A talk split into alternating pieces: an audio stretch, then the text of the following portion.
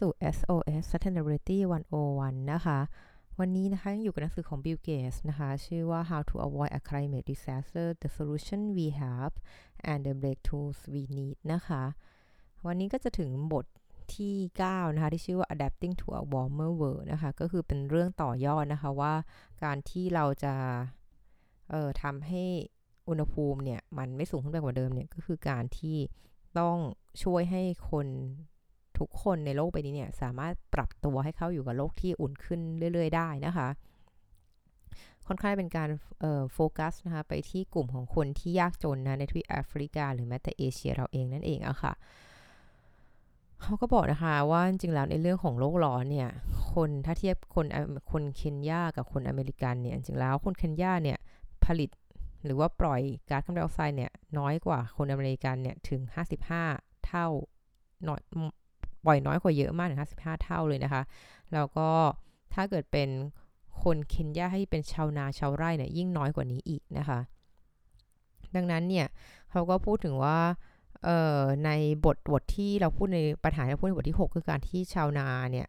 ชาวไร่ที่อยู่ต่างจังหวัดเนี่ยก็มีการทำปศุสัตว์ที่อาจจะไม่ค่อยดีต่อ โลกร้อนมากนั้นเนี่ย การที่เขาจะทำให้เขาเนี่ยสามารถเพิ่มรายได้นะคะ แล้วก็มีชีวิตอยู่ที่ดีขึ้นเนี่ยเขาเขาก็ต้องมีคนช่วยอะ่ะคือโดยบิลเกตก็ย้ำอีกครั้งนะคะว่าการที่คนเราเนี่ยมนุษย์เราเนี่ยเริ่มมีการเรียกว่ามีกินดีอยู่ดีมากขึ้นเนี่ยก็มีแนวโน้มนะคะที่เขาจะทำสิ่งที่ก่อให้เกิดโรคร้อนมากขึ้นนะคะ ดังนั้นเนี่ยเราต้องการสิ่งที่เป็นนวัตกรรมนะที่ เพียงพอนะแล้วก็มากกว่านี้เพื่อที่ทำให้พวกเขาเนี่ยสามารถพัฒนาชีวิตความอยู่ของเขาที่ดีได้โดยไม่ทำให้โลกมันร้อนขึ้นนั่นเองนะคะคือเรียกได้ว่าก็ต้องมีการ balance นะคะว่าชีวิตดีขึ้นแต่ว่าขณะเดียวกันก็ต้องมีสิ่งแวดล้อมไปด้วยนะคะซึ่งสิ่งที่เราสิ่งที่เรากำลังเผชิญตอนนี้มันเป็นเรื่องของความอายุติธรรมที่โหดร้ายมากนะที่ว่าคนที่จนที่สุดเนี่ย ถึงแม้จะไม่ได้ทำอะไรให้ก่อเกิดโลกร้อนเลยเนี่ย กลายเป็นคนที่ต้องแบบทุกข์ทรมานจากเรื่องนี้มากที่สุดนะคะ เพราะว่าเมื่อไหร่ก็ตามที่โลกมันร้อนขึ้นเนี่ยภาวะภาวะแห้งแล้งภาวะน้ำท่วมเนี่ยมันก็จะกลายเป็นสิ่งที่เเกิดขึ้นอย่างหลีกเลี่ยงไม่ได้นะจนทำให้ซึ่งไม่ว่าจะเป็นน้ำท่วมน้ำแล้งเนี่ยมันเป็นต้นเหตุของการที่ทำให้เหมือน ผลผลิตทางการเกษตรมันจะหายไปนะคะ เอ่อแล้วนอกจากนั้นเนี่ยปัญหาเหล่านี้เนี่ยเราแบบชาวนาชาวไร่ผลิตอาหารได้แล้วเนี่ยสิ่งที่เกิดขึ้นก็คือว่าอาหารก็จะแพงมากขึ้นกว่าเดิมอีก แล้วก็ยิ่งทำให้คนที่มีเงินน้อยเนี่ยมีปัญหาในการหาอาหารมาเลี้ยงตัวเองนะคะ แล้วเมื่ออาหารเนี่ยมันกลายเป็นสิ่งที่หาได้ยากมากขึ้นเนี่ยสิ่งที่ความไม่ความเหลื่อมล้ำเนี่ยระหว่างคนจนกับคนรวยเนี่ยมันก็จะยิ่งขยายกว้างขึ้นไปอีก จากที่เดิมเนี่ยก็กว้างอยู่แล้วนะคะ โดยเขาก็บอกงี้ค่ะว่าเด็กที่เกิดในประเทศชาติที่อยู่ในทวีปแอฟริกาเนี่ยมีโอกาสที่จะตายก่อนอายุ 5 ขวบเนี่ยมากกว่าเด็กที่อยู่ในฟินแลนด์เนี่ยสูงถึง 50 เท่าเลยนะ คือเรียกได้ว่าแทบจะไม่มีโอกาสรอดชีวิตเลยอะค่ะ ดังนั้นเนี่ยในตอนท้ายสุดแล้วเนี่ยถ้าเราไม่ช่วยคนเหล่านี้เนี่ยสามารถปรับตัวได้เนี่ย ผลทบที่ร้ายแรงที่สุดของโลกร้อนเนี่ยจะทำให้ประเทศที่ยากจนเนี่ยมีสุขภาพที่ย่ำแย่มากขึ้นเรื่อยๆนะคะ ไม่ว่าจะเป็นเรื่องของการที่ขาดสารอาหารตายก่อนวัยอันควรอะไรอย่างเงี้ยนะคะ นั้นเราต้องช่วยพวกเขาเนี่ยพัฒนาปรับปรุงเรื่องสาธารณสุขนะคะ ไม่ว่าจะเป็นเรื่องปรับปรุงนะคะ ระบบการดูแลสุขภาพขั้นขั้นพื้นฐานนะคะ เช่น การลดอัตราการเสียชีวิตจากโรคมาเรียที่จริงแล้วมันป้องกันได้นะคะ รวมทั้งการ จัดหาวัคซีนนะคะที่สำหรับพวกท้องเสียเลยแม้แต่โรคนูโมเนียนะคะ และต่อมาคือการที่บอกว่าสิ่งสำคัญคือการทำให้แน่ใจว่ามันมีเด็กเนี่ยที่ขาดอาหารอาหารให้น้อยลงตั้งแต่ต้นนะทำให้เขาเติบโตมาเป็นคนที่แข็งแรง ไม่ต้องมานั่งจ่ายค่ารักษาพยาบาลนะคะเขาก็บอกค่ะวิธีในการเอ่อทำให้คนเหล่านี้เนี่ยสามารถปรับตัวได้นะคะ ก็จะต้องเป็นการหนึ่งก็คือมีมีมีสี่อย่างเนาะ หนึ่งคือการทำให้ชาวนาเนี่ยเขาต้องเพิ่มผลผลิตของเขาได้นะคะ คือเราก็แบบคือบิลเกตส์ไม่เห็นด้วยการที่แบบเอาเงินเนี่ย ที่จะต้องช่วยสนับสนุนในการแจกจ่ายวัคซีนให้ชาวบ้านในทวีปแอฟริกาเนี่ย เอเอาตัดตัดตัดเงินทุนตรงนี้แบบไปโปะในการทำ electric car คือหรือรถไฟฟ้านั่นเองนะคะ เพราะว่าจริงๆแล้ว อันนี้เป็นการทำที่ไม่สมเหตุสมผลนะเพราะว่าแอฟริกาเนี่ยมีส่วนรับผิดชอบต่อ โลกร้อนเนี่ยแค่2%นะคะ ดังนั้นมันไม่ใช่ประเด็นที่ต้องลดการใช้รถยนต์เบนซินหรือดีเซลที่ที่แอฟริกาเนาะหรือว่าอย่างในซิมบับเวนะคะ ก็เอ่ออันนี้เป็นเคสตัวอย่างที่ดีคือว่าชาวนาที่อยู่ในพื้นที่ที่แห้งแล้งมากๆเนี่ยสามารถใช้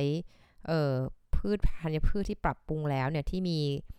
ความทนทานต่อภาวะแห้งแล้งเนี่ยถ้าเขาใช้พืชชนิดนี้เนี่ยมันจะทำให้ผลผลิตของเขาเนี่ยมากขึ้นกว่าเดิม ถึง 600 กิโลกรัมนะคะ ต่อ 1 เฮกตาร์นะคะ มากกว่าชาวนาชาวไร่ที่ใช้วิธีปกติอะค่ะ คือได้ว่ามี 600 กิโลกรัมเพิ่มขึ้นจากเดิมนะ ซึ่งนี้เป็นอะไรที่เกินการทำให้เขาลงทุนเท่าเดิมแต่ผลผลิตมากขึ้นนั่นเองนะคะ หรือแม้แต่ก็มีการพัฒนาพันธุ์พืชอย่างข้าวนะที่สามารถทนที่จะมีชีวิตรอดอยู่ในภาวะแห้งแล้งนะคะ ตอนนี้ซึ่งก็เป็นการใช้เพาะปลูกจริงในประเทศอินเดียนะชื่อว่าสกูบาไรซ์นะคะ คือข้าวสกูบาที่สามารถเอ่อรอดชีวิตนะคะ จากการที่อยู่ในน้ำไปถึง 2 สัปดาห์ คือเรียกได้ว่ามันมีข้าวเพาะพันธุ์ชนิดใหม่มากมายนะที่ช่วยทำให้พืชพันธุ์เหล่านี้สามารถทนต่อไม่ว่าจะเป็นน้ำท่วมนะคะ หรือในน้ำแรงได้มากขึ้นนั่นเองอะคะ่ะ หรือแม้แต่การที่เราพยายามจัดหาสมาร์ทโฟนนะคะแอปพลิเคชัน ที่ช่วยให้เหมือนชาวนาเนี่ยสามารถใช้กล้องเนี่ยคอยติดตามนะคะเอ่อหรือคอยระบุนะคะว่าพืชพันธุ์หรือโรคพืชที่เจอเนี่ยในพวกเอ่อมันฝรั่งต่างๆเนี่ยมันหรือมันสับปะหลังนะคะมันมันมันสามารถจัดการทันท่วงทีนะซึ่งเป็นเอ่อสิ่งสินค้าส่งออกที่สำคัญมากนะของแอฟริกา อันนี้ก็คือเรียกใช้เทคโนโลยีมาช่วยนะดท้ายก็เป็นพูดถึงโดรนนะคะแล้วก็พวกพวกเซ็นเซอร์ต่างๆ ที่อยู่บนพื้นดินเนี่ยช่วยให้ชาวนาเนี่ยสามารถระบุได้มากขึ้นนะคะ ว่าเขาต้องการน้ำนะคะ แล้วก็ต้องการปุ๋ยมากเพียงใดนะคะ จะได้ไม่ต้องมีการใช้ปุ๋ยเยอะเกินไปนะ หรือว่าจะได้ประหยัดน้ำด้วยนะคะ อย่างที่ 2 ที่ต้องทำก็คือช่วยจัดการจัดการความเสี่ยงเนาะ รัฐบาลเนี่ยสามารถช่วยชาวนาในการเหมือนกระจายความเสี่ยงคือด้วยการด้วยการปลูกพืชที่หลากหลายมากขึ้น หรือแม้แต่เลี้ยงสัตว์ที่หลากหลายพันธุ์มากขึ้น เพื่อลดความเสี่ยงถ้าเกิดมีการสูญเสียนะคะในหรือว่ามีการป่วยไข้จากชนิดใดชนิดหนึ่งนั่นเองนะคะ หรือก็สามารถทำได้โดยการเหมือนทำให้ระบบการประกันระบบสวัสดิการสังคมเนี่ยมันดีขึ้นประกันสุขภาพอะไรมันดีขึ้นนะคะ รวมทางการเหมือนมีการทำประกันนะคะที่ ประกันทางด้านสำหรับกลุ่มเกษตรกรรมนะที่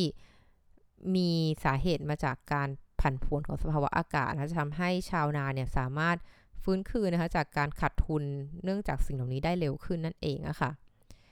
ต่อมาเขาบอกว่าควรจะเจาะกลุ่มคนที่เปราะบางนะคะ โดยเฉพาะกลุ่มผู้หญิงนะคะเขาก็บอกว่าเออถึงแม้ว่าผู้หญิงเนี่ยจะไม่ใช่กลุ่มเดียวที่เป็น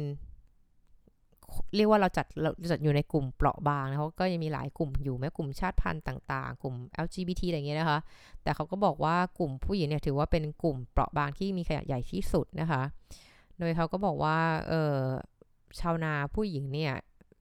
มีมีสถานการณ์ที่ยากกว่าชาวนาผู้ชายเยอะมากนะไม่ว่าจะเป็นเรื่องวัฒนธรรมเรื่องการเมืองก็เรื่องเศรษฐกิจต่างๆนะคะยกอย่างเช่น การที่บอกว่าผู้หญิงในบางพื้นที่เนี่ยไม่มีสิทธิในที่ดินเลยนะคะ ก็อันนี้ก็เป็นจุดหนึ่งที่ควรจะทำให้มันเกิดขึ้นว่าผู้หญิงมีสิทธิ์เป็นเจ้าของที่ดินได้นะคะ หรือแม้แต่การพยายามที่จะให้คำแนะนำเชิงเทคนิคเนี่ยแก่ผู้หญิงโดยเฉพาะนะคะ โดยข้อมูลจาก UN เขาบอกเลยค่ะว่าผู้หญิงเนี่ยสามารถที่จะสร้างผลผลิตในพื้นที่ที่เท่ากันนะคะได้ได้มากกว่าผู้ชายถึง 20-30 เท่านะคะ ถ้าเขาได้รับการ เข้าถึงนะคะแหล่งทรัพยากรต่างๆ เท่าๆกับผู้ชายนะคะคือเรียกว่าผู้หญิงมีประสิทธิภาพมากกว่าในการผลิตผลผลิตนั่นเองอะค่ะทีนี้นะคะส่วนต่อมาเนี่ยเขาก็พูดถึงเรื่องของการที่เป็นการจัดการตัดสินใจเรื่อง policy เนาะก็คือเป็นเรื่องการเมืองแล้วว่ารัฐบาลเนี่ยก็ควรจะต้องมีส่วนในการวางนโยบายหรือให้แรงจูงใจในการที่จะช่วยให้ชาวนาเนี่ย ลดการปล่อย emission นะคะในขณะที่เดียวกันที่ในขณะเดียวกันที่สามารถสร้างอาหารได้มากขึ้นด้วย คือเรียกว่าต้องมีการทำนโยบายเหล่านี้ให้มันเกิดขึ้นเพื่อให้มันมีการเอ่อ carrot and stick นะคะ หรือให้มีการแรงจูงใจนะคะ แล้วก็แรงแบบเอ่อทำให้เขาเนี่ยลดการทำอะไรที่ไม่ดีต่อสิ่งแวดล้อมไปด้วยในระหว่างที่เอ่อสร้างผลผลิตนะคะ ก็เดี๋ยวมันยังมีส่วนที่เหลืออยู่นะ ซึ่งมันอาจจะยังเยอะนิดนึง ก็จะขอยดย่อไปเป็นตอนต่อไปนะคะ สุดท้ายนี้นะคะ ก็จะขอทายอินนะคะ บอกให้ทุกท่านนะคะ ช่วยไปลงชื่อสนับสนุนร่างพระราชบัญญัติอากาศสะอาดด้วยเด้อค่ะ แต่ก่อนที่จะลงชื่อนะคะฝ้ายก็อยากจะให้ทุกท่านลองทำความเข้าใจกับมันก่อนด้วยว่าคุณเห็นด้วยไหมนะคะ ที่จะสนับสนุนตรงนี้ก็ไม่อยากจะให้แบบแค่เซ็นชื่อไปงันๆโดยที่ไม่เข้าใจว่าพรบพูดถึงอะไรนะคะ และนี่คือทั้งหมดของ SOS Sustainability วันวันประจำวันนี้ ขอบคุณติดตามนะคะ แล้วเจอกันใหม่วันพรุ่งนี้ สวัสดีค่ะ